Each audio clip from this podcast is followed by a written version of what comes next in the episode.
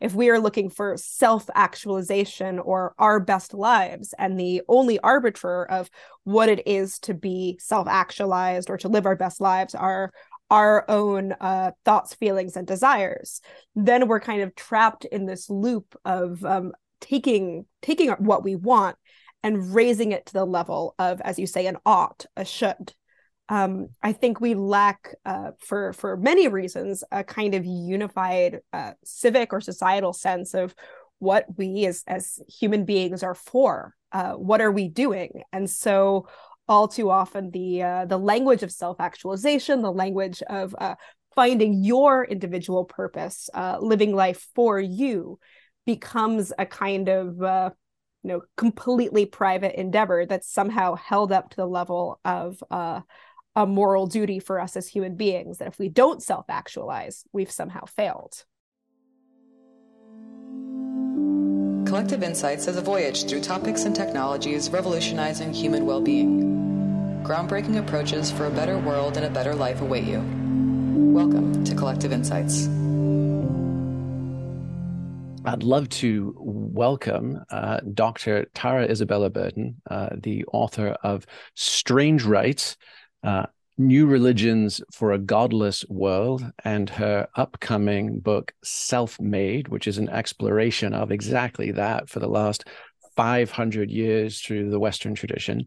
Uh, she is a frequent contributor to the New York Times. She was the former uh, uh, religion writer for Vox uh, and has and is a PhD in theology from Oxford University in the U K, and a, a I would say one of the freshest and most interesting voices um, integrating highbrow and lowbrow culture. So, so sort of the, both the ancient, historical, classical perspectives and academic scholarly perspectives with the wildest and craziest stuff like Sleep No More and Soul Cycle uh, and, and incel, you know, Reddit boards. So um, it's my great pleasure to welcome you, Tara, to Homegrown Humans. Uh, thank you so much for joining us. Thank you so much for having me on. Uh, I'm very excited. Brilliant. Well, listen, I mean, I've got a, I've got a list of of fun topics that I'd love to talk, you know, ch chat with you about. Um, but first, I'd love to just kind of hear, you know, what is, in some respects, your sort of your opening thesis statement, as far as you have one that you know that is coherent, other than just looking at a bunch of wild uh, stuff these days. Um, what do you think is going on in the sphere of meaning, circa early twenty-first century? Let's just, we can keep it to America, you know, weave in anything else. What what on earth is happening to us right now?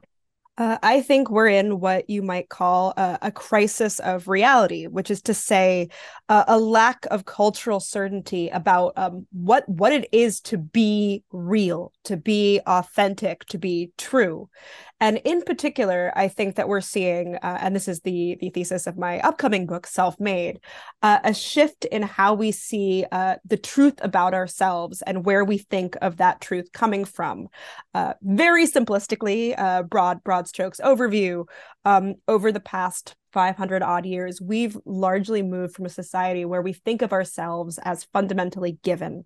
Uh, we are uh, who we are because of our role in the social order, our relationships to one another.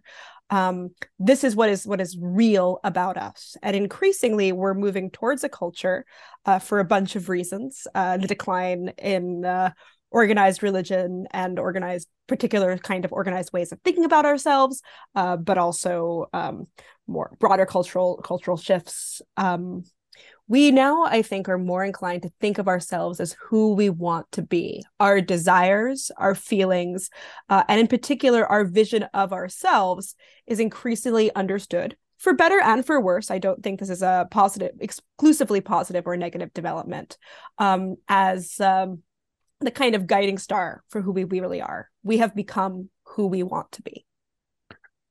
Ah, well, in fact, that that uh, that really tees up, um, I think, something from one of your most recent pieces in the Times, because uh, you, you have a you have a, a quote here where you say, because basically you were describing this exactly, kind of choose your own adventure, ersatz spirituality, and and in this case you were talking about the the sort of current um, Instagram, TikTok therapy mm-hmm. space. Right. Um, and you said the idea that we are authentic only insofar as we cut ourselves off from one another, that the truest or most fundamental parts of our humanity can be found in our desires and not our obligations and uh, not our obligations, risks cutting us off from one of the most important truths about being human, that we are social animals. And to me, that very much echoed a piece that I think David Brooks wrote, I don't know how long ago, three, four years ago in, in, in the Times as well, which, which was basically the evolution of marriage. And how, you know, it was originally, you know, fundamentally, these were political tracts of some kind, you know, they, they, they were peacemaking agreements, et cetera. Then Tristan and Isolde, you know, the, the notion of romantic love, and then that became the thing. And then it became, actually, this is supposed to be about my self-actualization. And if you don't complete me, but also optimize me, I'm going to be triply resentful. And his point was just, hey, I think we might we might be overburdening this singular relationship. And it feels, you know, you were coming at it from the sort of broader, um, you know, social media therapy space.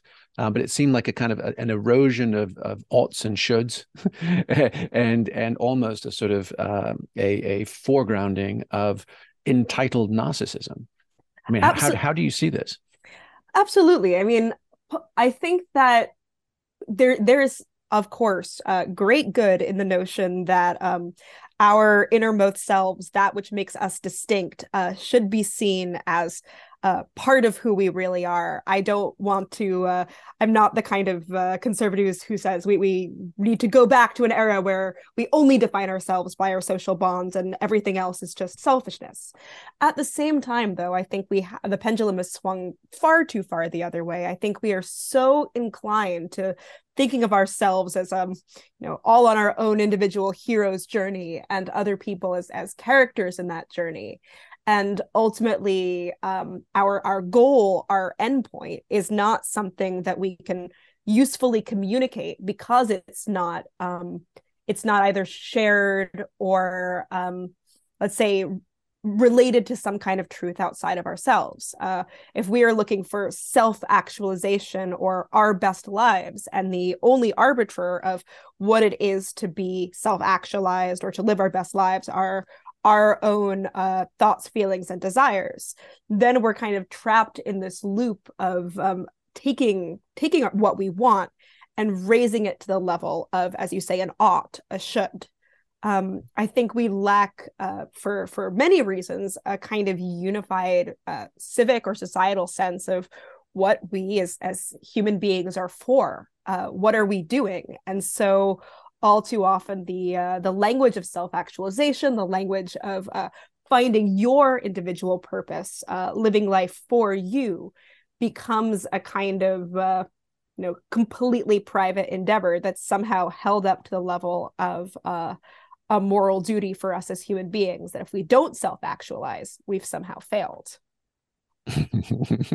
Well, I mean, I must say, in in in going back through uh, Strange Rites, I, I there were there were passages, entire sections actually, where I'm like, whew, this is one hell of an indictment of millennials, um, and the sort of vapid, superficial, ego-stroking, consumptive, sensation-seeking um, behavior pattern. But then really you roll it up and it's really an indictment of boomers, because those were the fucking parents of this generation. And you're like, dear God, what did you guys pass on from the late sixties through the seventies and the human potential movement and all of these kind of things? And what what bastard metastasized things are we seeing now with just a silicon digital commercial layer on top? Absolutely. I mean, I, I think perhaps we, we don't want to just blame the mo- the boomers. I think with a with a more historical look, as I as I take in, in Self-Made, I think we've been seeing uh, waves of this kind of individual individualism and uh, obsession with with sort of personal desire and authenticity for, you know, let's say the Renaissance onwards, maybe the Enlightenment onwards, if we're being more charitable. At the same time, the kind of tools that we have now, uh, the internet most prominently, and the way in which um, our desires literally shape what we see and how we uh, participate in discourse in one another uh, is is sort of gone into overdrive. Our actual, the uh, the landscape of so much of our lives, the internet, uh, runs on the very principles that were sort of, we might say, once ideological and now have, have been made uh, quite literally manifest. Uh, at the same time, though, I uh, I do think that uh, our culture is uh, bordering on narcissistic, let's say. I won't go all the way to say that we are. And yet, um, I think it's also very easy to understand how it happened. I don't think it's just uh, a, a moral uh, failing on the parts of people who who look inwardly or look look inside themselves. Rather, I think we're also looking at institutional failure more broadly, that um, if we don't trust our political authorities, our journalistic authorities, our, our scientific authorities, uh, if if our, we're worried about corruption and sex abuse scandals in our churches and uh, misinformation more broadly, of course you would look inwardly. Of course you would turn to yourself. You, it's it's it's completely um, understandable that when institutions have failed, Uh, and they have and uh, failed to uh, keep public trust, um, that that tendency to to look inside the self, to, you know, you think, well, you know, anyone else could be lying to me, at least hypothetically speaking. I know I'm not lying to myself.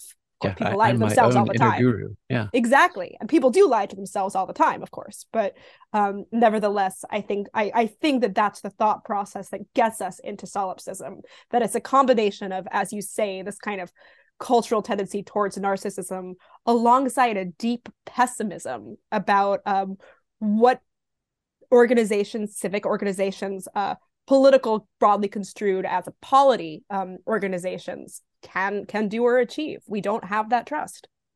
Mm. Yeah, yeah, yeah, absolutely. I mean, I, I just wrote about that in my last book, Recapture the Rapture, about the meaning crisis, right? And meaning one point oh being traditional religions, and then meaning two point oh being kind of secular modernism institutions, and the fact that both are gone is leaving a vacuum for all of the things that you've you've done such a, a fun job tracking. Um, now, now a, a recent thought, because I was just having a, a quick email exchange with uh, a, a buddy in the U K, Ali Bina, um, who was part of Rebel Wisdom for a while and is now writing his own book. And in fact, I think he even said he, he uh, referenced Strange Rites in that. Um, but he wrote an interesting piece lately, just talking about the growing backlash of trauma culture, trauma therapy. And the idea that, like, yes, everybody's read Bessel van der Kolk and Peter Levine, and everybody understands the issues that are in the tissues, and everybody's, you know, just fetishizing their past trauma. And really, the fact is, is this is just one more flavor of the week, and sort of regresses into absurdity. Um, and and the idea of, like, well, wait, I mean, even Gabor Mate, who I've, you know, uh, spent some time on panels with and had had good heart-to-heart conversations with, is sort of like, if everything comes down to trauma, from A D D to addiction to isolation to, you know, to, to our, the collapse of democracy, then nothing does. And the question is not that. That's now a constant in our equation. The question is, is who who prevails in spite of it? And how do we do that? Um, and so I was curious, I don't know if you remember Barbara Ehrenreich's book about positive, like pop psychology and mm-hmm. posit- how toxic positivity was, right? And to yes. me, at, at first you used to think, wow, these are antithetical. One is saying that excess positive self-help is toxic, and on the other is, wait, this obsession with trauma is potentially toxic. But I mean, arguably, there I think there there may be flip sides of the same coin that you're pointing out with this sort of solipsistic narcissism. I mean, I think that this, I agree. I think that this obsession that we do have with uh, trauma, I think, comes actually from a broader obsession with this kind of mythologizing ourselves as as individuals. I mean, I think you can say mm. of of any person, uh, you can tell a hundred different stories about why they are the way they are, who who they are, um, the the societies in which they live, uh, ways in which uh, gender or or race or any any one of a dozens, hundreds of other qualities have affected them. Um, we also and and yet somehow I think that one of the stories that we're most interested in telling about ourselves, about other people, and foregrounding is this kind of almost uh, Joseph Campbellian hero's journey story of these individuals sort of overcoming certain kinds of darkness or or difficulty that comes from personal relationships. And this might be very much, I mean, it is, I'm sure, true of all of us that um, our experiences shape us and make us who we are. And yet when this one particular narrative um, that I think does kind of mythologize certain certain kinds of family relationships, certain kinds of um, emotional reactions more broadly, um, when we focus on that to the exclusion of other truths about who we are uh, and other truths about um, who we might be and what, what we might uh, accomplish, not just in the sense of uh, achieving something, but how we might live a, a good or a, a good life, as well as one that is personally fulfilling. Suddenly, this this narrative of of trauma and overcoming trauma, um, I think, crowds out questions that I think are interesting and useful. Like, what should we be doing? What what does a good life look like? Um, how ought we to live? And these are questions that um, aren't necessarily based in in human. Des- uh, Sorry, they're not necessarily uh, based in, in our, our feelings, our emotions, or our psychological well-being. Um, they can be, but mm-hmm. I am, I'm, which is to say, I don't think we should stop talking about trauma, but rather um, investigate why this quite individual psychological narrative is so central to the the myth of who we are, rather than other stories, um, other mm-hmm. myths even, uh, that might look more constructively about what it means to be human and what kind of obligations we might have, as well as the kind of freedom that we seek in overcoming, uh, overcoming our past. Yeah, it almost feels like we're sort of at peak America, you know, like it, that that that whole individualist expression, and and and, you, and you're absolutely right to say it's not new. I mean, you know, you for sure date it to the Renaissance, the Enlightenment, anywhere you're seeing the seeds of those those thoughts. But for sure, in the U S, you know, first and second great awakenings, seventeen thirties and forties, early eighteen hundreds, right? This the the, the it was chapter and verse. Our old, our parents and our grandparents lost the plot. They are under the thumb of stuffy, rigid, hierarchical religions. We crave direct, immediate sense, you know, sense of spirit and spirituality and community. And then, oh, wouldn't you know it, also social justice, you know, abolition, right? Women's suffrage, all of these things then springing out of those movements. So in in the in the nothing new under the sun category, right? We've we've seen this all before. Um, I am curious as to, you know, you you mentioned, I mean, to me, there's sort of, there is this insidious co-optation of the spiritual marketplace these days. And it feels like, and I'm sure there's many more threads in this, but at least two main currents is the sort of the uh, commodification of the prosperity gospel intersecting with digital distribution and and, and commerce, basically online, Insta- Instagram shamans, life coaches, all that kind of stuff. Um, t- talk to me about that. Like, what, what have you, because, I mean, We, you know, I, I live here in Austin, right? It's a very secular, you know, bi-coastal kind of place, but it's in the heart of Red America. And on the corner of our street to turn to our house um, is a mega church. Well, it started out as just a church church, and it has become in the last ten years an absolute honking great mega church. And they've got a K through twelve school, and they've got a coffee shop, and they've got parking garages, and they've got, you know, sports fields, and they've got, you know, and then they've done aggressive roll-ups of all the other underperforming churches for a hundred mile radius. And now that's just the center tele, tele, you know, televangelist station to beam out to all of their subjects things. And then the cops every Sunday literally block traffic.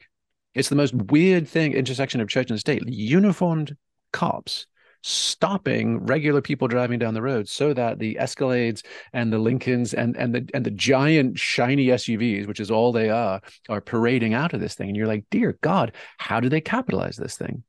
You know, and you're like, oh shit, well, it feels to me like there is some, because you you make a point in Strange Rites. You're saying, hey, actually, um, you might think that with all of this emphasis on the self and with all this modernization and secularization, that the more, like the Unitarians would be kicking ass, you know, the, the, the, right? The various sort of soft choose your own adventure Protestant, mainline Protestant religions would be doing better. They're not, they're collapsing. And it's the ones arguably like Hillsong, which maybe do super fun and sexy. Like, is this a, is this a Diplo concert or is this church, you know? But on the other hand, the the, the theologies are really regressive and arch traditionalist.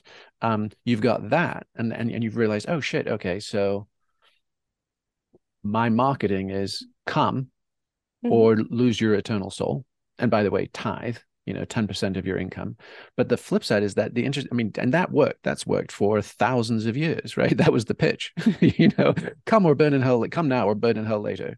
And, um, but the American twist of the prosperity gospel is not only are we saying um, this is a down payment on your future salvation, it's you come and new thought, Norman Vincent Peale, all those things, you get, you get to, you know, you get law of threefold return. You can prosper in this lifetime, which seems like a total bastardization of Calvinism, right? And and and mm. so you get it now and later. And there's not another there's not another thing out there that can beat that marketing pitch. Absolutely. I mean, I I think that particularly certain kinds of megachurches uh, uh, are successful because they blend two uh, very distinct uh, phenomena, uh, both of which are incredibly uh, powerful. And one is, um, as you say, this kind of promise of a certain kind of uh, self-actualization uh, and uh, prosperity in this life. The idea that you are doing this uh, as part of your like complete healthy life that uh, will ultimately get you to your best life. Um, I think particularly with the the narratives of things like the prosperity gospel, uh, which is is um, not not uh, universal among evangelical churches, but certainly more common uh, there than in other Christian denominations. Um, but this this idea that uh, the universe, God, uh, because it, you find in both secular and religious versions, but the the power out there, what it wants for you, is for you to live a life of health, wealth, and certain kinds of material happiness where you feel fulfilled. And I think you find this also in secular versions of this. Uh, when wellness culture, for example, um, you are doing this for yourself. You are doing this to fill your personal need. Now, uh, at odds with this, and here's, I, I think, something that um, is perhaps a good thing, and perhaps even that these, these evangelical churches you mentioned are, are doing well, is Uh, making a robust truth claim about the nature of the world. Um, mm. I think, yeah. you know, and and I, uh, you go to church and and the, the narrative is not, eh, believe what you want, like maybe this happened, maybe it didn't, mm, I don't want to tell you what to do, um, but to say, yeah, this is what we believe. And this is how um, what we believe affects all elements of how we live our lives, uh, the way that we think about our relationships to one another, the way that we think about our relationships to the natural world. Um, these are these are truth claims that are being made. And I think that where the Protestant mainline, um, particularly in the nineteen fifties onwards, really lost people was uh, kind of in trying to reconcile Christianity and quote unquote modernity, uh, really seeding the idea that there is something true and and real. Uh, to to so seeding with a C, not oh double yes, e. yes, yeah, exactly, yeah. Um, yeah, exactly. Um, I think that um, there is something. I think that we do um, have perhaps a bit of a bullshit detector inwardly about this. I think we do hunger for um, robust truth claims. Um, maybe we believe them, maybe we don't. Um, but ultimately, we are looking for something that is is not just uh, our personal fulfillment or enjoying a uh, Sunday service because the music is is good, be it uh, Gregorian chant or Justin Bieber. Um, but we we I think we do hunger for, um, as curious beings, um, what is it all for? Is there a God? What is out there? And those uh, those those those claims. Um, I think we are warier and warier of making as a culture, again, for better and for worse, because uh, certainly there's uh, uh, plenty of drawbacks to top-down uh, authoritarian dogma. Uh, at the same time, the the alternative where we all just sort of create our own realities and we all invent our own religions, as it were, and um, look at our relationship with the infinite merely as, well, what makes me feel good? What gets me through the day? Like, How how do I personally feel like uh, structuring God in my mental universe? Um, that comes at, at the expense of of um, some of the thing the good things that religion uh, can do and has historically done, which is uh, point us towards uh, an ultimate reality uh, greater than ourselves, outside ourselves, and towards um, claims of of. Uh, both metaphysical truth and ethical truth that make demands on us that are sometimes hard, but nevertheless um, claim to be good, like capital G good. There are there are ways in which we might want to sacrifice for one another. We may be called upon to be vulnerable to one another that don't really result in us living our best lives. And when we C E D E seed, uh, the the idea that there can be some kind of reality outside ourselves that um, might have a greater claim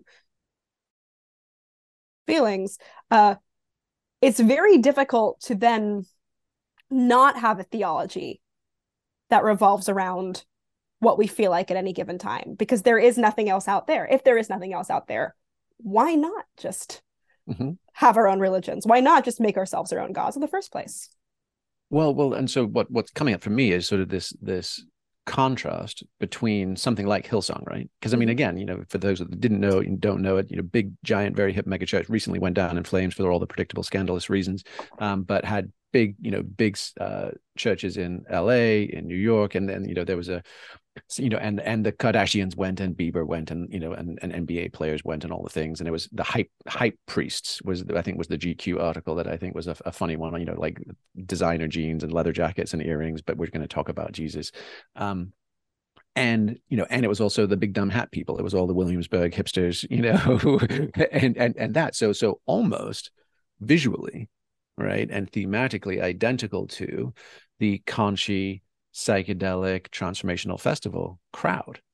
I mean, and probably some surprising amounts of overlap as as people went checking stuff out. And, and yet in the conchy psychedelic crowd, right, they've eschewed orthodox scripture, ethics, et cetera. But, you know, it's a moving target, but somewhere in the center is a kind of organized worldview of what reality is. Maybe it's fifth density, and maybe we're going to do this and that, and we're going to vibrate out, and, and we're the star tribe and soul seed people, or whatever, whatever the fuck they're going to talk about. But there is a there there, even if it is just sort of algorithm, you know, determined by the YouTube algorithm.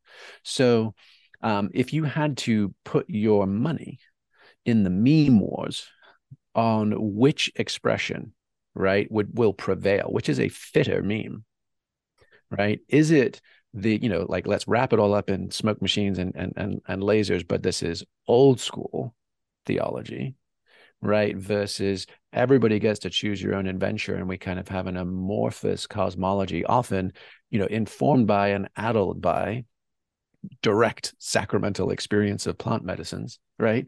Like, which one do you think is is is more stable, durable, or sort of capable of propagating without degradation? Uh, I think uh, my answer is twofold, which is that I think we are going to see uh, the kind of amorphous, uh, intuitional religion uh, get more and more common, but the center cannot hold, which is to say there's not going to be one thing uh, within that kind of increasingly uh, kaleidoscopic landscape that um, is able to form some kind of like coalition, as it were.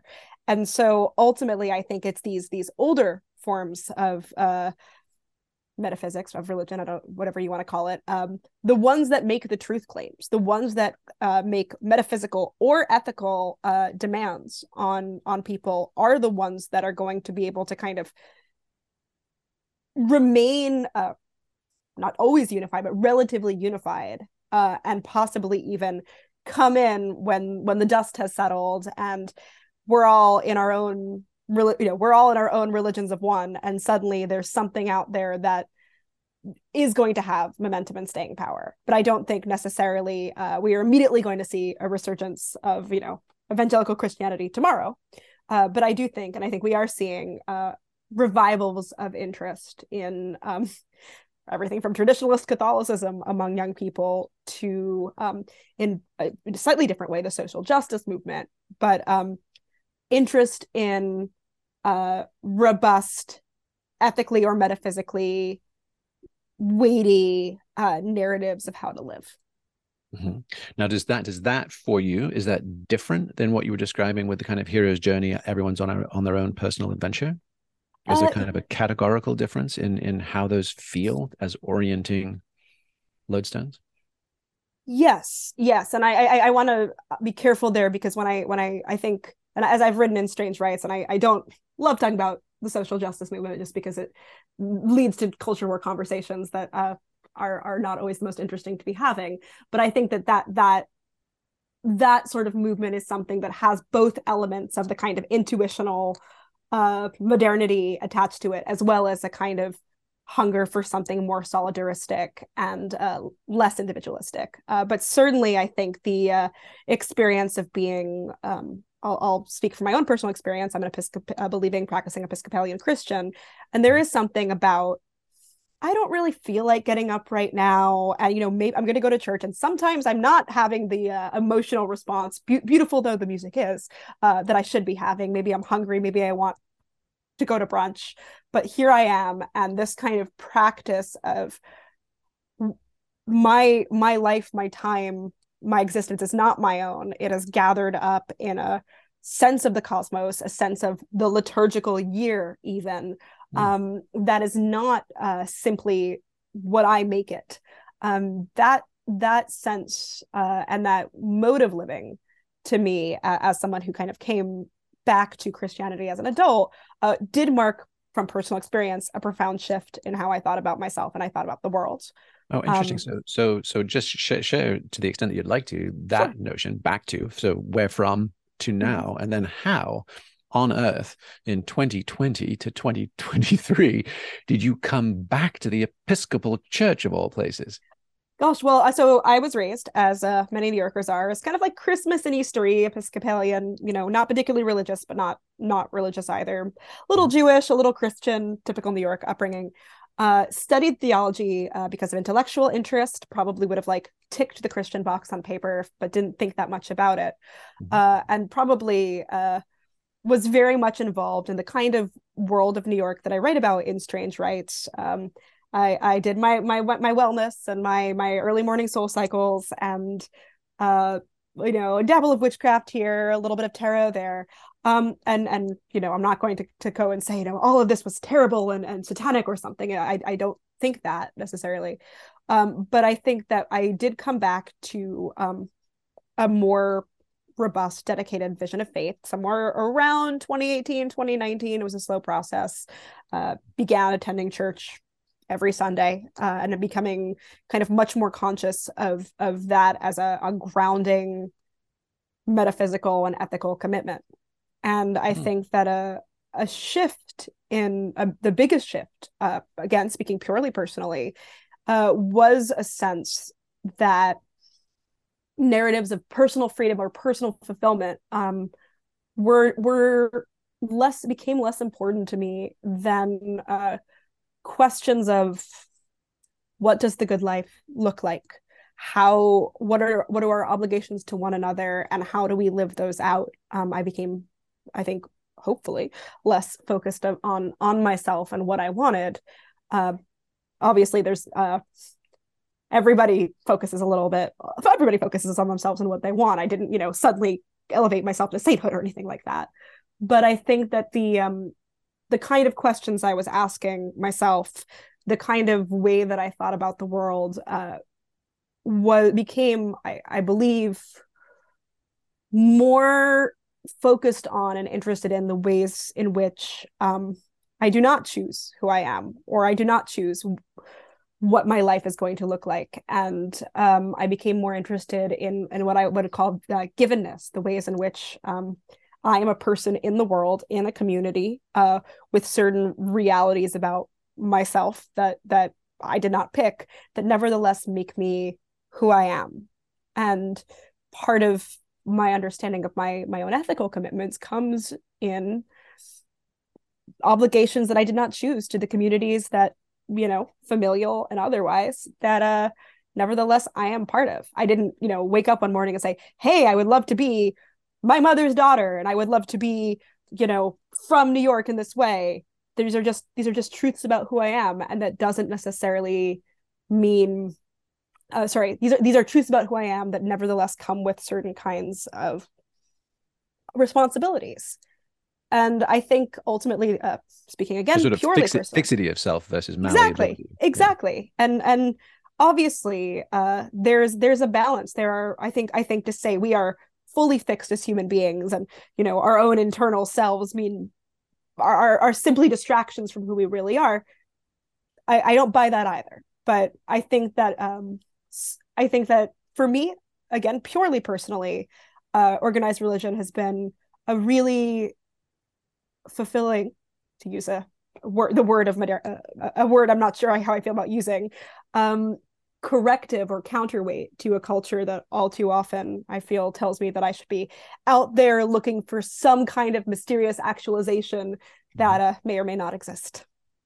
Yeah, that that your your arc reminds me of a really interesting book um, by a friend, Alan Zigzag Zen. I don't know if you ever came across it. It was basically, it, it's it's a fascinating story of psychedelics into seventies uh, Dharma to the West, American Buddhism.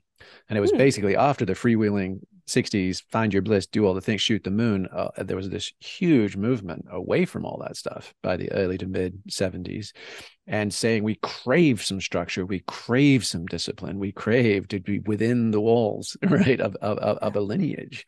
Um, And so instead of Zigzag Zen, this almost feels like sort of crisscross Christ. You know, you, you've been sort of like bouncing around, but but finding your way. Now, you you mentioned a couple of times um, a penchant for midnight masses and other Gregorian deep stuff. So so you you've been also seeking out the pre-Vatican Two old timey. Uh, well, I'm not Catholic, so luckily. Sure, uh, but yeah, uh, you, you know what I mean. Yeah, but um, I I mean, personally. And again, I fully recognize that that um you could say, well, you're just doing your own version of, of aesthetics the same way as every, as anyone else's. Uh, I I do respond very much to um the Latin and the incense and the you know fifteenth century music. Exactly. Uh, I do belong to an Anglo-Catholic parish, um, and I I I think that while I recognize that it is uh, easier, perhaps, for me to experience uh, to to feel the presence of God, let's say, in a church that looks like that. Um, mm-hmm. I am very committed to the idea that this is not um, that it kind of also does like it doesn't really matter if I am somewhere and there is a church that is you know I, I'm not a big fan of the electric guitar praise music, but you know what? If that's the church and I'm going in there, um, I have to check my own uh, dislike for this particular music and say, all right, this is this is. This is not the aesthetic that I prefer, but it is not uh, lesser or or worse uh, in any way. So I, well, I do well, want. So, so so here's a fun one then. So what about Grace Episcopal Cathedral in San Francisco doing the Church of Beyonce? What what what was your your take on that, or your experience of it, both sort of as a, as an academic observer and then also as an Episcopalian? Uh, gosh, so I'm um, I'm not familiar with this, I'm afraid. Uh, can you oh. tell me a little more about it? Yeah, for sure. They yeah. just basically did Church of Beyonce masses, and they went hugely viral. And so it was sort of Wednesday, Wednesday evenings, and they were using Beyonce's songs as hymns, and the discussion of triumph and travail and suffering and redemption and all of these kind of things. And then videos went out and went viral, you know, not not not too unpredictably. And then everywhere from L A to Lisbon, you know, all around the world, they kind of sprung up and they started being offering these. And it was from, um, I think, Union Theological Seminary. Um, oh. And and it was just kind of this beautiful grassroots movement. It was it was led by the kind of um, Black queer community predominantly, mm-hmm. but then kind of expanded its, you know, its embrace to include, you know, anybody who felt um, called to it. And it was just this kind of really beautiful mashup, you know, of, of traditional and pop. I mean, if, if, if, again, if you say it's an Episcopal church, you know, if they're, if they're, they're doing with the prayer book and, and, uh, some, I, some secular music, I think my, my instinct is a, is a little bit of, of wariness uh, of it. But at the same time, I'm aware that, um, especially we, we do have a very rich and broad, uh, musical tradition within the Episcopal church. Um, actually, no, but I think I, I'm actually going to, I don't know enough about it to have an informed opinion, so maybe we just um, move move on from that one. Yeah, I'd love yeah. to I'd love to know more, but uh, without without um, coming to it, I can't have an intelligent opinion on it, I'm afraid. For sure. Well, I mean, I mean, yeah. it's it's in. Yeah, I covered it a bit in Recapture the Rapture, so it's right. in a couple of those excerpts. You can you can dig into it, but it's you know as much as anything, I just think it's just fun to know that those kind of mutations are out there and that they're landing for people who might not who might be in the unchurched or recovering fill in the blank category, you know, as just as just on ramps back. Now, um, a couple of questions just just just to um, conclude this this little exploration, and thank you for it. Um, how was this path for you in your return to the church socially? Was it something that your friend said, "Oh, that's nice, Tara. I hope you have a good time," you know, or was it something that collectively a, a group of you found your way to? How did how did that live within your otherwise, I would imagine, sort of, you know, mobile, educated, cosmopolitan New York scene? Um, I think this trans it was relatively, I would say, a smooth transition. I think um, there was perhaps a bit of wariness on the uh, the part of friends of mine who we like are more in the certain kinds of progressive camp, like, ooh, you know, you're going to church. Like, we associate this with homophobia and uh, other bad things.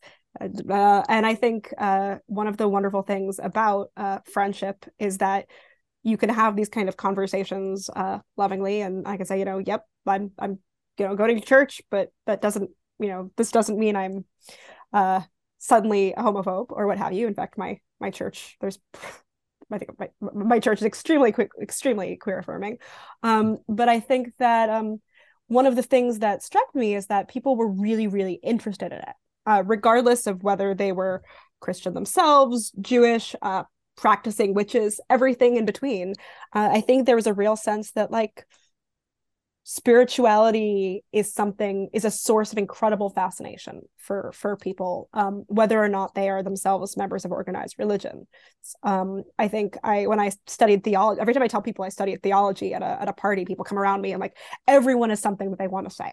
Or uh, oh, nice. Everybody has some, you know, deep emotional connection to the idea of religion and, you know, wants to take me to corner and say, well, this is what I think. And this is what I believe. Um, and I think that that does speak to the fact that we think of ourselves as living in a, a secular world a lot of the time, or a secular society. Um, but really, we do have um, a shared hunger that without a shared discourse about what that hunger looks like or means. Um, I think this this crisis of meaning, as you call it, the crisis of reality, as, as I might call it, is sort of is twofold. It's we don't share uh, a set of common uh, of common vocabulary or uh, a common way of talking about uh, what meaning is and out and what it might look like, and yet I think that we are all in our own ways acutely conscious of the absence of that and hungry for it. Um, so God-shaped hole in our hearts. Exactly. And I, I think it's both both the kind of God-shaped hole, but actually it's I think it's a a hunger for a shared language to talk about it as much as anything else. Uh, it's not just a a hole for of or a desire for private spirituality, although I think that is true, but also a hunger for um, some way of understanding, a hunger for language to talk about the whole to begin with. Uh, and so being someone of faith, even in uh, very secular corners of New York, has never been uh, that weird or that difficult, uh, so much as it's just been uh, often an occasion for people to, uh, whether or not they're wary of, of Christianity, um, want to share their own experiences and curiosities about faith in general. It's uh, we're all we're all a little God haunted, I think, even in uh, secular New York. Oh, well, I mean, even just what you said, right? You said you, you said every time I go to a party and I tell this, people gather around me. That simply wouldn't have been the case ten years earlier, and you you, you would have been on the long skinny tail of irrelevant mm-hmm. nerddom. Like, I got a PhD in theology. People are like, okay, pass the pass the punch, like whatever, you know. And the fact that you, your experience is so antithetical to that, I find fascinating in itself. Right, that just you are providing permission for people to then uncork all of these bottled emotions and yearnings. Yeah, it's it's been. I, I remember uh, being very worried that my my degree made me like weird or no one would want to talk to me at parties, and then you know it's been it's been completely the opposite. So uh, I'm glad nobody thinks I'm a big nerd, or maybe they do and just don't tell me. All right, so now, now we're going to move into the, the mm-hmm. culture war game, but you get to choose your own adventure, and the promise is that we don't get down into the trenches. What okay. I'm interested in is are topics that are relevant and germane to people, but that we're continuing to maintain the perspective mm-hmm. that we both write mm-hmm. about and hold. So take your pick, J K Rowling or QAnon? Oh boy, uh, J K Rowling. Okay, so because because in Strange Rites, right, you, you write this wonderful bit about how, again, millennial spirituality, uh, the kind of ima- intersection of the imaginal, fan fiction, all of these cool things, and then specifically the scenes in the early Trump administration, of, and I think it was maybe even one of the nightclub, it was one of the mass shooting protests, and there was a, all sorts March of- March for Our Lives. Yeah, right, there was all sorts of Harry Potter-ish, like we're Dumbledore's army, like Expelliarmus, like, you know, like there was the riffing and the memeing. Right, mm-hmm. of the generation that came up with that. And I was just, and as I was reading it, I'm like, oh, whoa. And I, I was like, I think this was like twenty eighteen. When did when did Tara write this? Because boy, am I waiting for the other shoe to drop.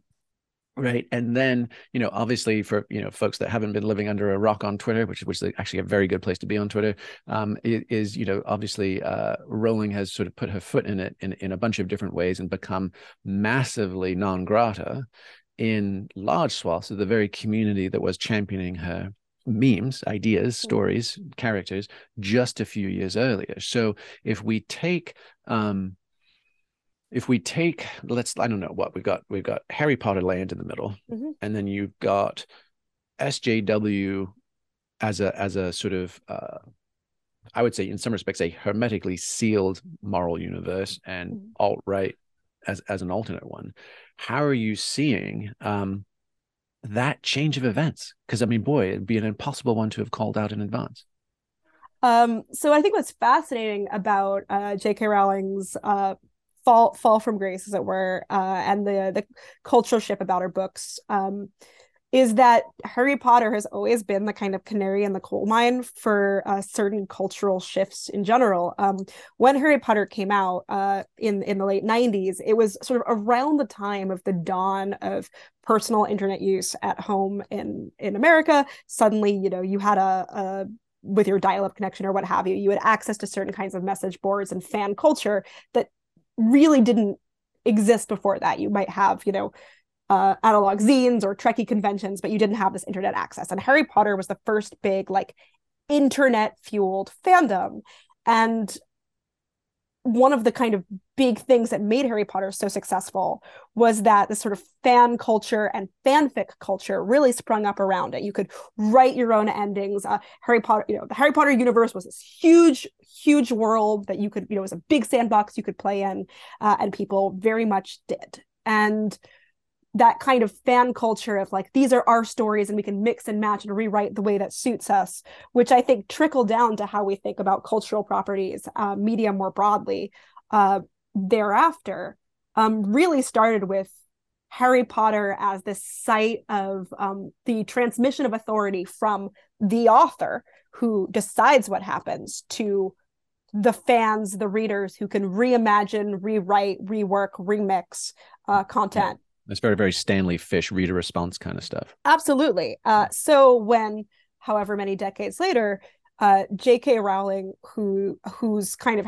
Harry Potter at this point is like among the closest thing we have to like, uh, I don't know, the Iliad or the Odyssey, is a modern foundational myth that affects how so many of us, uh, uh, I have to admit I'm not a particular fan, but like culturally speaking, if you say to someone, I'm a Gryffindor, I'm a Hufflepuff, like, more people um, know what that means than I think can name the four Gospels. Um, that's and I, I think I think there's a, or at least more Americans have seen at least one Harry Potter movie than uh, in one one study could name the four Gospels. Um, mm, there you go. So, cut to J K Rowling uh, has views that many uh, deem offensive about uh, trans people. Uh, she sort of allied herself with what Uh, we might call the trans exclusionary radical feminists of uh, in the U K, particularly uh, a burgeoning movement, uh, and a lot of people who, younger people who saw in in Harry Potter uh, certain values, uh, certain values of, of uh, inclusion, uh, feel alienated from this universe by mm-hmm. uh, their the sort of the creators' uh, political views that are that are so at odds with theirs. Uh, so what happens? Uh, She kind of gets booted out of her own universe uh, yeah. in a way, uh, in a way that I think is uh, is fascinating, because what what is Harry Potter but this kind of the first instance of fan culture and reimagining what ownership looks like. So, you know, it it, it almost feels like a perfectly fitting ending that now now the kind of the fans are are able to say, you know, this is our world. We'll reimagine this this world if we have to. We don't want to support J K Rowling financially, but you know, what does that mean for for fan fiction or the stories we tell in that world, which are uh, distinct from the stories that this person might make money from? Um, and and so I think, uh, regardless of of the sort of specifics of uh, J K Rowling's views, uh, it could have been this, it could have been something else. It almost feels like the perfect conclusion that the fans, the fans occupied uh, the world that the uh, the author once held. Yeah, well, I'm I'm really curious to sort of really just slow the tape down mm-hmm. right here in those transitions, and it could just be right. I mean, we could be overthinking this, and it could just be everybody's lost their mind, and we've really stu- we've started being increasingly shitty to each other. And social media algorithms of outrage have raced to the bottom of the brainstem, and that's the world we live in. Ta-da! Right, but you know, for for.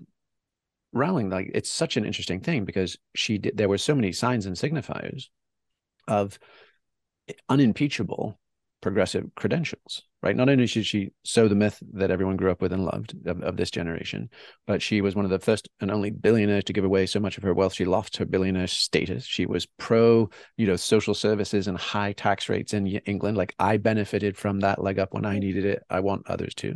She was a self-described sexual survivor of sexual violence, right? So which which dovetailed powerfully with the whole Me Too movement, right? Um, and she then retroactively said Dumbledore's gay, which got her a raft of shit from the right.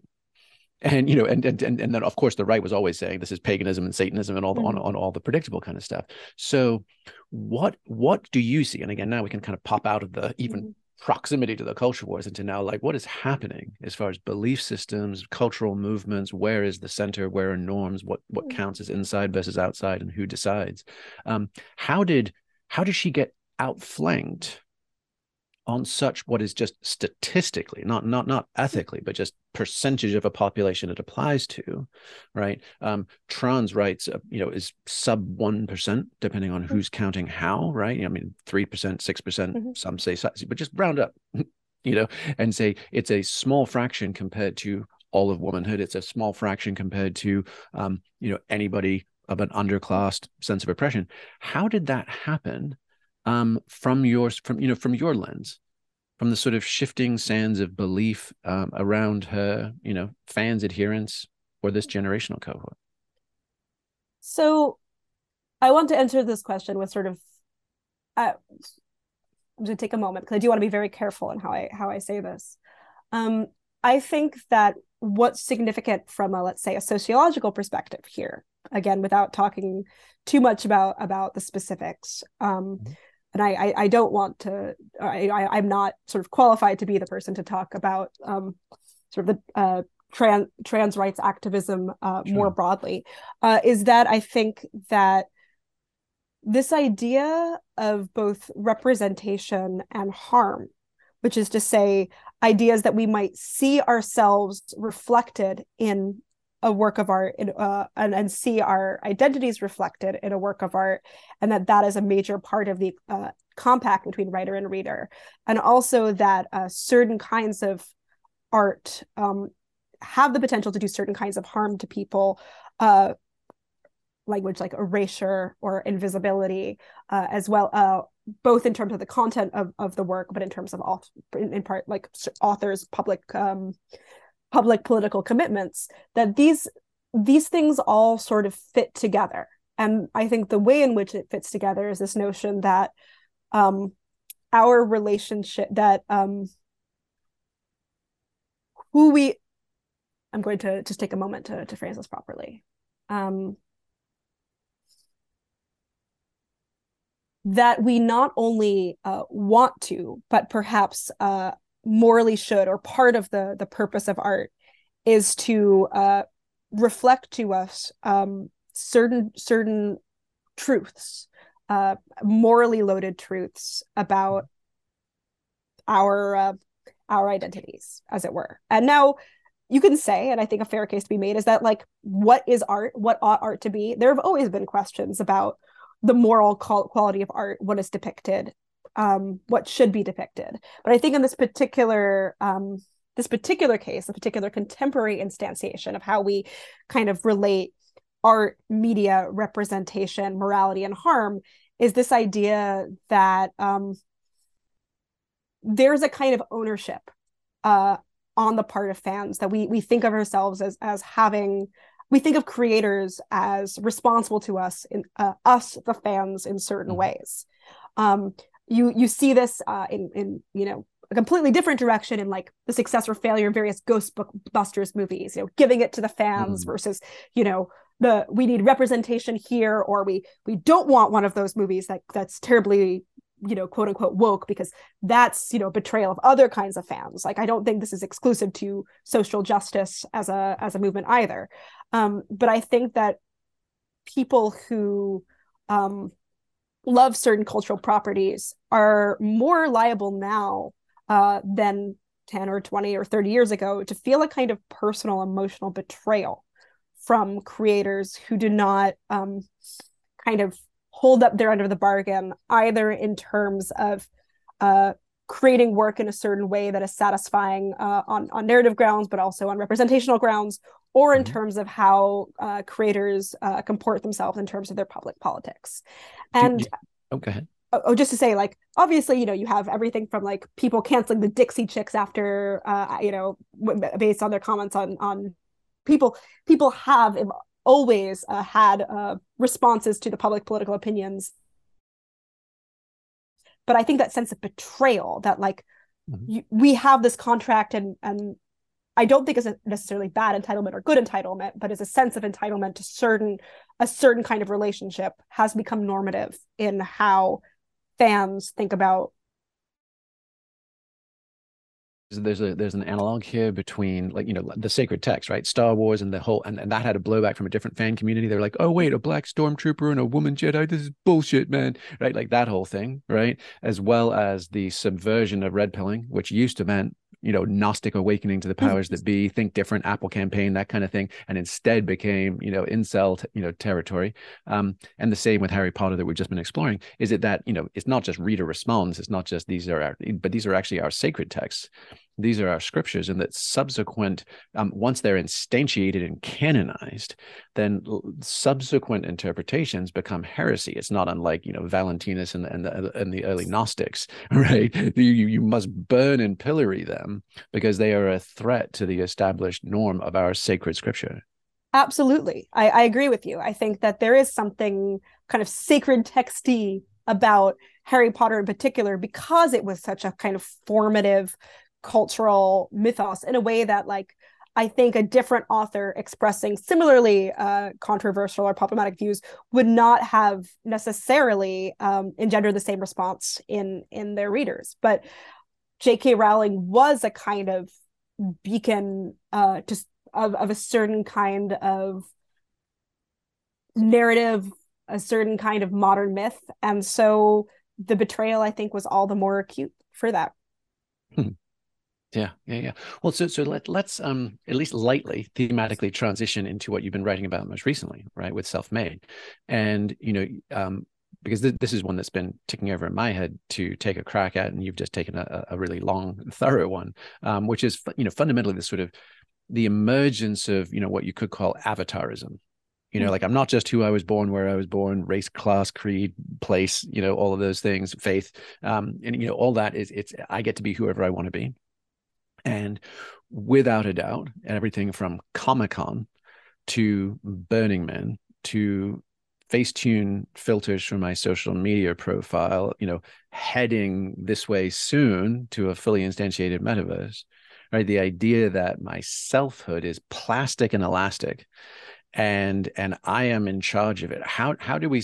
What do you see are positives of this kind of? Um, postmodern liberation theology, you know, like like in a new new term uh, of of avatarism. I can be whoever I want to be in whatever world I choose to play in, versus a descent into that solipsistic narcissism. I'm just crawling up the arsehole of my own reflection.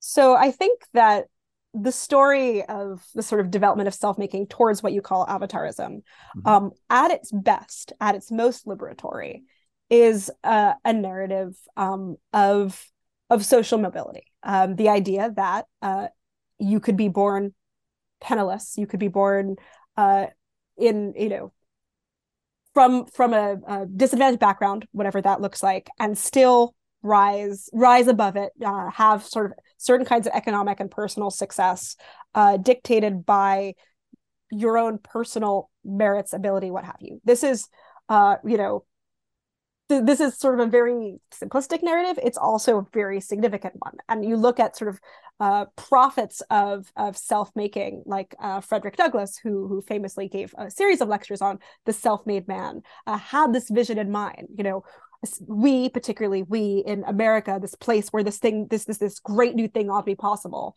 um, can have a vision of someone who is kind of not a born aristocrat, but becomes um, becomes truly noble by virtue of what he can do. Uh, and and this this legacy uh, has been extraordinarily good and significant for so many people from tr- what we might call sort of traditionally marginalized backgrounds.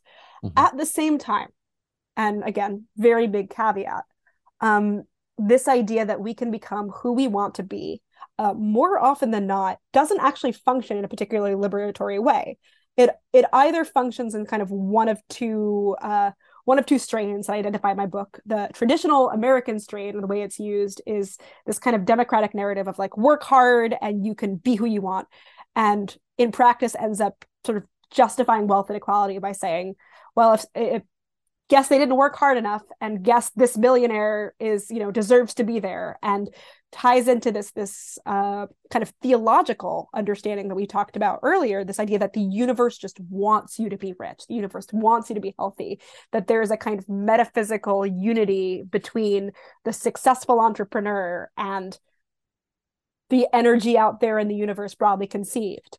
Uh, so that's one strain. The other strain, what I call the aristocratic strain in my book, that's uh, tended to be more popular in, in Europe, or tended to sort of take hold in, in Europe, is this notion that, well, some people have some quality innately that allows them to kind of become modern day aristocrats, as it were. That they, they may, maybe they don't come from the right background, but they simply have this innate quality. We see this in, in for example, Uh, early celebrity culture, the dandies, uh, Oscar Wilde, uh, leading into ultimately into, into Hollywood, where these these narratives converge, the idea of it, star power, something. There is something about you that makes you special and better from other people. What is it? And ultimately, I think, particularly in the twentieth century and, and onwards, these ideas have converged, that the narrative goes something like, there is some innate, special, superior quality about who you, quote unquote, really are, that you're born with, that also through hard work and careful cultivation, you can display. And by displaying it correctly to the world and, you know, working hard and hustling, you're also showing something true and innate about who you really are. It's a sort of careful double motion of you're crafting it, but it's also within you and therefore real. And I think towards the end of the twentieth century, sort of synthesized and signified it factor. Absolutely. Absolutely. And then we get to kind of the post-Warhol era, and suddenly it becomes artificiality and authenticity converge. And you get this real idea. I am who I want to be. I take all, I, I present myself in perhaps artificial or manicured way. Um, I, I, construct my my public persona carefully, but it is revealing something deep and true about me that is deeper and truer than the circumstances into which I was born. And that, you know, can be liberatory, has been liberatory, but all too often um, ends up kind of divinizing our own uh, desire, because in the absence of saying these other things are really real, have weight as reality, what you you end up with is my desire, what I want, is the realest thing about me. It is the closest thing basically to a soul that I have. And often um the is, is my representational self, yes, absolutely, or my desire, my the the okay. force of desire in me is basically my animating principle, my deepest self, my soul. And I think what's fascinating, if you look at the history of this of ideas of self-making, both this American democratic and European aristocratic kind, is that they're always bound up with the language of magic, spirituality, divinity. We are as gods. This is a sort of, in, in the nineteenth century, a lot of the French dandies saw this as a quasi-occult practice, this self, uh, self-making, or uh, as one occultist put it, calloprosopia, the, the art of the beautiful personality. Um, there's a magic to making yourself. And I think that that spiritualized notion, uh, even in our contemporary world, uh, still there. There's a kind of m- metaphysical religious truth to this uh, authentic artificiality. Mm. Well, I mean, I must say, you you you took, like, Strange Rites just is is sort of fun and bouncy, and you you know you you demonstrate your scholarly chops and how you pass the details, but the but the selection of evidence is is mostly all, you know, contemporary, like pop culture, bing bing bing bing bing. With Self-Made, you take a long run at this thing. I mean, you start back in the back in the Renaissance. You talk about the early Renaissance painters and sculptors and how they were self-made. Like, what inspired you, or what did you feel was required? What required that much scene setting to get to Kim Kardashian? Uh, so my my background, I mentioned um, I did a doctorate in theology, but my my doctoral thesis was on uh, theology and dandyism in late nineteenth century Paris. Um, so I'm I'm a nineteenth centuryist at heart, and my my intellectual background is actually much, much older, or or rather, uh, the periods I studied tended to be older. The uh, the more modern work was actually a bit of departure for me. And so what I really loved about Self-Made uh, was the chance to go back into earlier sources and really kind of explore what I think of as a theological crisis uh, and uh, as well as a cultural crisis um, at its beginning point, and then sort of tease it into how do we get to Kim Kardashian. Uh, so I got to go a little older than my my doctoral research, as well as a little a little newer. But I think that if we just talk about um, the nineteen sixties, or we just talk about the rise of the internet or boomers, um, all of that gets us um, plenty of insight into our contemporary Uh, artificial, authentic, hybrid culture.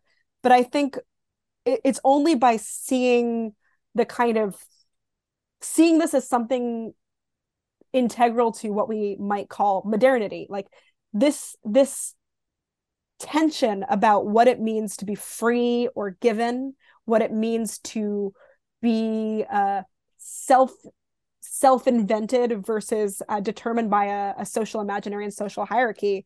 Uh, you can't really separate that from the crises of, of meaning and modernity that come out of new kinds of social mobility, and certainly new ways of thinking about and talking about God and religion.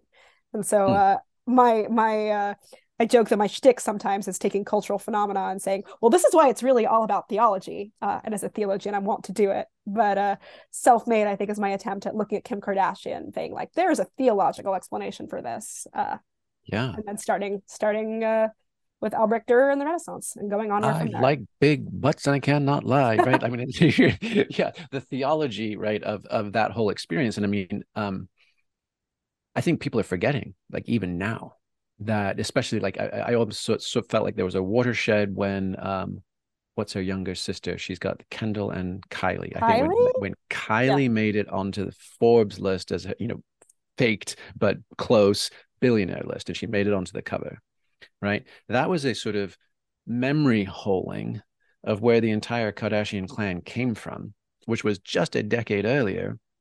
She was Paris Hilton's assistant. Right. And Paris yes, was yes. famous for being famous, almost Zsa Zsa Gabor, mm-hmm. Hollywood Square style. Right. Um, and and there was huge amounts of contempt directed at Paris. Right. But, but in, she's actually the heiress to the, one of the largest brands on the planet. So she wasn't there was she wasn't nothing. Right. She was just super wealthy. And and Kim was just an assistant. Right. Sex tape, you know, e, e show later. You have the entire Kim generation, but then the next generation of Kylie and Kendall sort of had sanctified. It was almost like the the sort of, you know, the, the robber barons who then become nobility because they mm. they make their fortunes, and it all gets conveniently forgotten that two you know two generations back they arrived on a boat, you know, and it was that sort of reset, and and it made me think of, if it's okay, I'd love to just like take three minutes lay out this Please. thought, because it was Please. it came up as you were describing it, right? Which is, Um, there was a really good article in The Atlantic, I don't know, like three, four years ago. And it was about the the film Reality Bites, which had like Ethan Hawke and Ben Stiller and Winona Ryder. And it was kind of one of the, uh, you know, canon book uh, or films of, you know, Gen X slackerism. Right. And it was yep. Ben was a slick movie producer, T V producer, and, and Ethan was the heartfelt guy and who gets the girl kind of thing. It was one of mm-hmm. those. And the whole article w- was then juxtaposing that, that selling out was the was the cardinal sin of Gen X. Selling out. And this is Nirvana, Kurt Cobain, all, right, all those things, right? Don't ever be a fucking sellout. And then it was juxtaposing that with the Kardashians, where mm. in fact, the entire millennial influencer Instagram, like all we do is sell out. In fact, we're constantly selling ourselves. And you can make socio-political, economic understandings of why that had to be post oh eight, all that kind of stuff. But nonetheless, the the stigma against being for the man, being for the machine, being a capitalist pig, which maybe even their lefty boomer parents might have had. None of that applies at all. And it's clicks, hits, likes, sponsors, free shit, and self-promotion.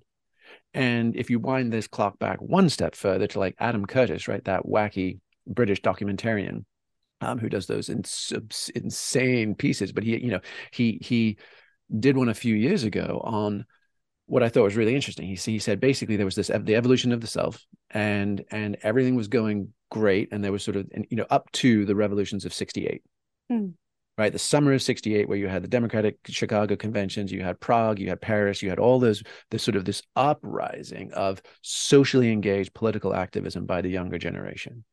And he said, and then we got our asses handed to us and nothing happened, nothing changed. So then there was this inward turn.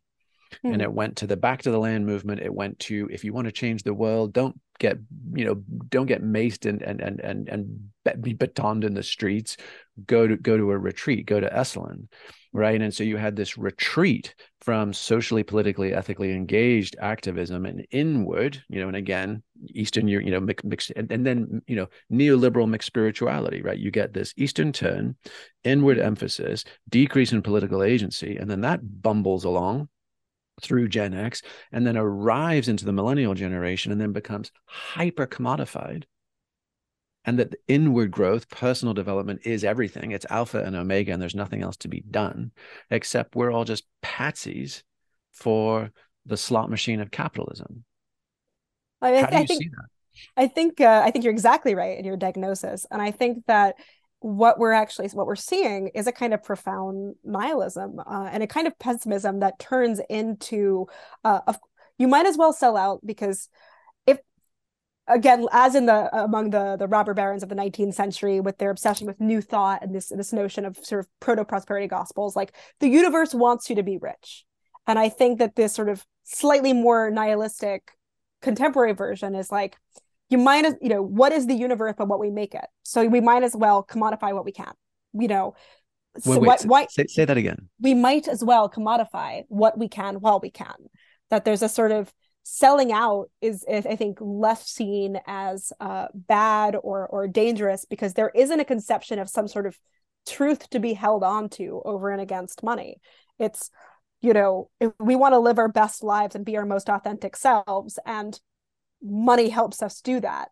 Suddenly, I think that there isn't. We, why not do that if nothing kind of matters anyway? Which I think is the kind of quiet. Um, the quiet despair at the end of our gospel of self-actualization, that the world is what we want it to be. Uh, we are who we want to be. Nothing means anything other than what we choose. Um, what is holding us back from literally converting some of ourselves, some of our desires, some of other people's desires for us, uh, literal attention on us in the form of clicks and likes? Why not turn that into cash, which we then put back into ourselves? Um, I think I think we don't we don't have an idealistic enough conception of art for uh, selling out to even be something that uh, makes sense to us on a broader cultural level. That's depressing. Ooh. Oof. Well, I mean, I it, I also wonder. I'm like, wait a sec. That at the same time that you're describing that, that kind of just might might as well get mine. Mm-hmm. Right? Because if I don't, someone else is, and I'm seeing it all beamed into my screen every day. Um, and on the other hand, we've got, again, on the kind of more social justice side of the progressive spectrum, some increasingly um, bare knuckles, Marxist, anti-capitalist critiques. Right. And, and do you see those as entirely distinct sub-communities, or is there some kind of curious overlap? Did you do you have like let this if we say sort of Instagram influencer is one bucket roughly, and then social justice neo-Marxist is another? Do the do the do the twain meet, or are those actually really separate subcultures, even if it's the same ge generational cohort?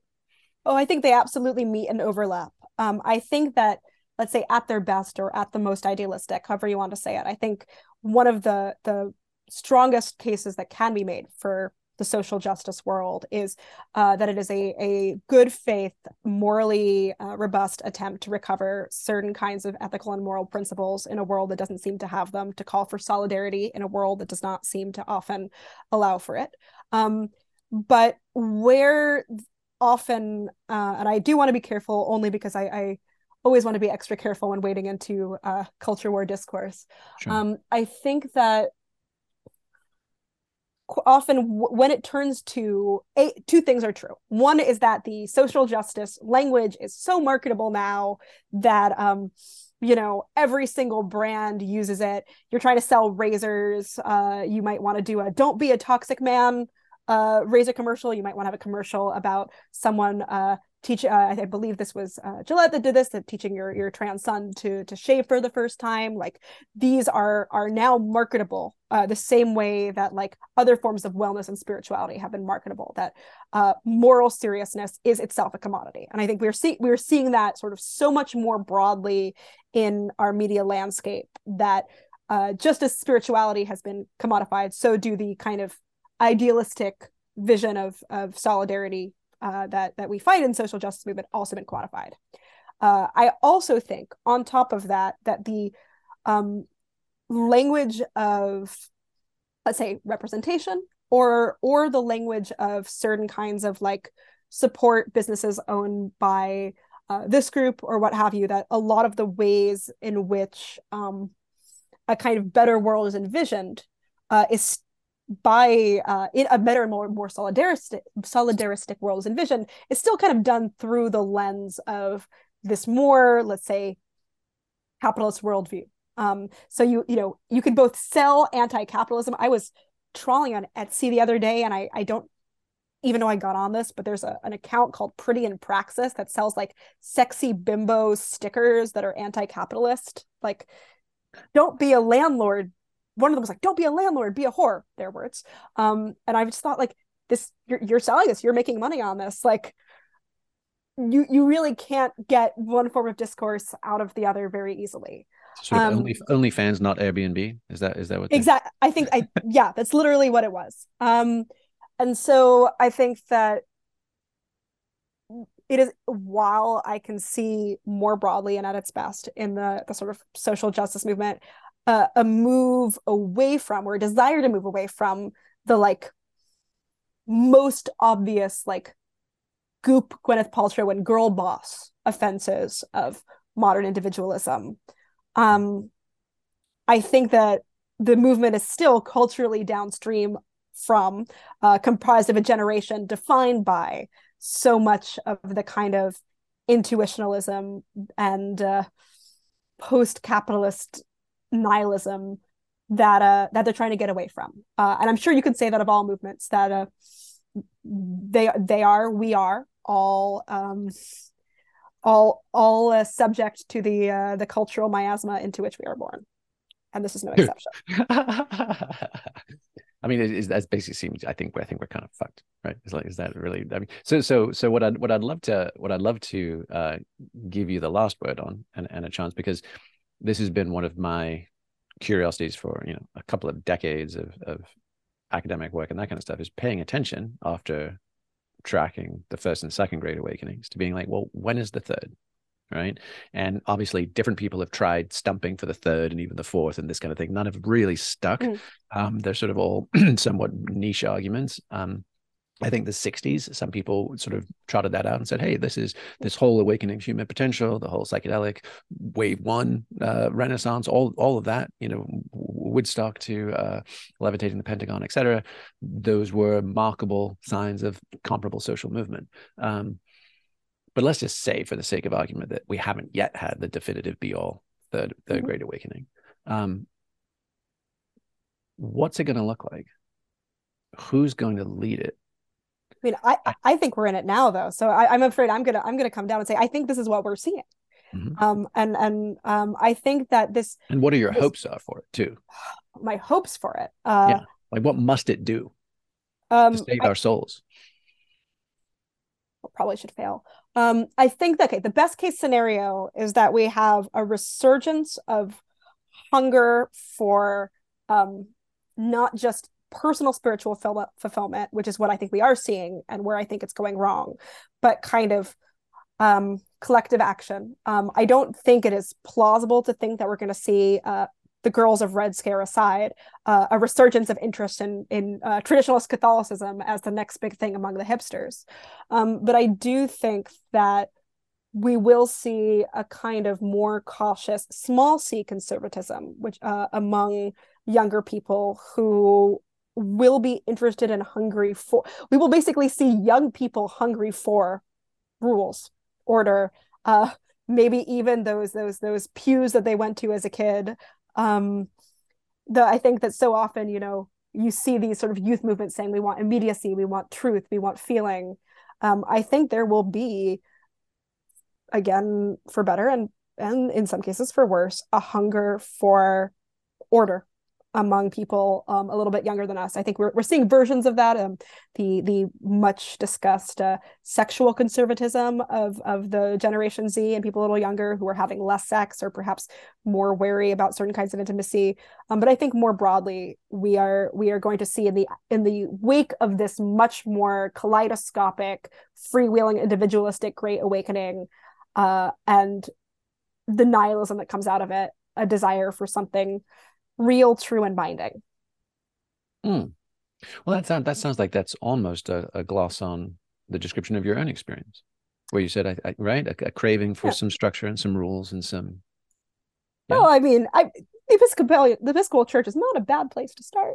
I, I'd recommend it, but I think, um, but I do think, and I think we do have danger, uh, the danger as well that some of those political movements uh, and some of those that hunger for order will manifest itself in like much more explicitly authoritarian ways. I'm thinking of the rise of a, I mean, I guess I don't even know if we still call it the, whatever whatever the post-alt-right is now. Um, oh, it's like set... Steve Bannon and Opus Dei. It's like that, it's like that neck of the woods, right? It's, it's, but, it's um, wow, Evola? Yeah, it's the Italian Evola, yeah, fascist, yeah. right? It's like that Julius neck of the Evola. Woods. Yeah, I think, I think um, that, that fascinating, I think that our fashion, I think that there is a a good faith hunger for order and rootedness that unfortunately can lead to some very, very bad places. Um, and maybe I'll leave it there. Mm. So it sounds like then, if, if we're not to descend into uh, arch reactionary atavism, right? Mm-hmm. uh, you know, and, and nor succumb to the fascist undertones of, you know, of psychedelic Nietzscheanism, right? Of the Übermensch, mm-hmm. right? And ascending up and away. We have to hit the Goldilocks middle of, you know, tight but loose. Yeah. we, we, right. We, we we have to have some structures and some ethical obligations beyond our endless self-orientation. And we also need to have enough fluidity and flexibility and inclusivity, right, to to create a Mahayana vehicle, right? a, a greater vehicle uh, that can that can hold uh, more of our brothers and sisters. Yeah. Absolutely. Uh, and I, I joke that this is, you know, why I'm an Episcopalian is we're, we're very good at the middle ground uh, in the Episcopal Church. But um, I think it's not often it's not often as a sexy or as saleable a soundbite as either we need complete freedom or, you know, we need hierarchy and order. Um, but I think that, uh, that yes, uh, the the unsexy, measured approach that balances both our need for freedom and self-expression and a recognition that self self-expression of our authentic selves involves contending with the facticity that our authentic selves are socially derived from our communities. Both those things can be true. Hmm. Fantastic. Well, Tara, thank you. Uh, thank you been, so much. I'm, it's I'm been a wonderful always, conversation. I'm always super geeked. I mean, basically anthropology plus religion, you know, plus pop culture is, is my absolute briar patch. So uh, it's a it's a delight to get to hear your ideas. And and also for anybody that hasn't checked out Strange Rites, do. Uh, it's it's available now. And and for um for your new one, Self-Made, when does that come out? Uh, that comes out in late June twenty twenty-three. This year, Isn't gosh. It? Isn't it amazing? I mean, I'm reading your galleys and I'm like, oh boy, I bet you're really, you bet, you know, like you, you, you're, you're an old hand. So, you know, like, but mo- most new writers, like when I finally finish the book, then I'm done. And you're like, no, you're like at the halfway mark. So m- much, much, uh, you know, appreciation and encouragement for the, the final six months and look to st- look forward to stay tuned on how that goes out into the world. Hey, thank you so much. All Cheers. Right. Be well, Tara. Bye.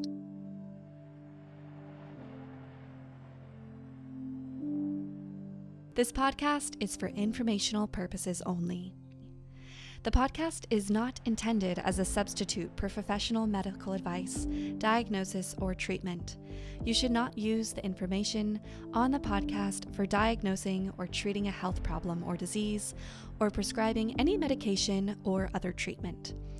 Always seek the advice of your physician or other qualified health provider before taking any medication or nutritional, herbal, or homeopathic supplement, and with any questions you may have regarding a medical condition. Never disregard professional medical advice or delay in seeking it because of something you have heard on this or any other podcast. Reliance on the podcast is solely at your own risk. Information provided on the podcast does not create a doctor-patient relationship between you and any of the health professionals affiliated with our podcast. Information and statements regarding dietary supplements have not been evaluated by the Food and Drug Administration and are not intended to diagnose, treat, cure, or prevent any disease. Opinions of guests are their own, and this podcast does not endorse or accept responsibility for statements made by guests. This podcast does not make any representations or warranties about guest qualifications or credibility. Individuals on this podcast may have a direct or indirect financial interest in products or services referred to therein. If you think you have a medical problem, consult a licensed physician. This podcast is owned by Neurohacker Collective.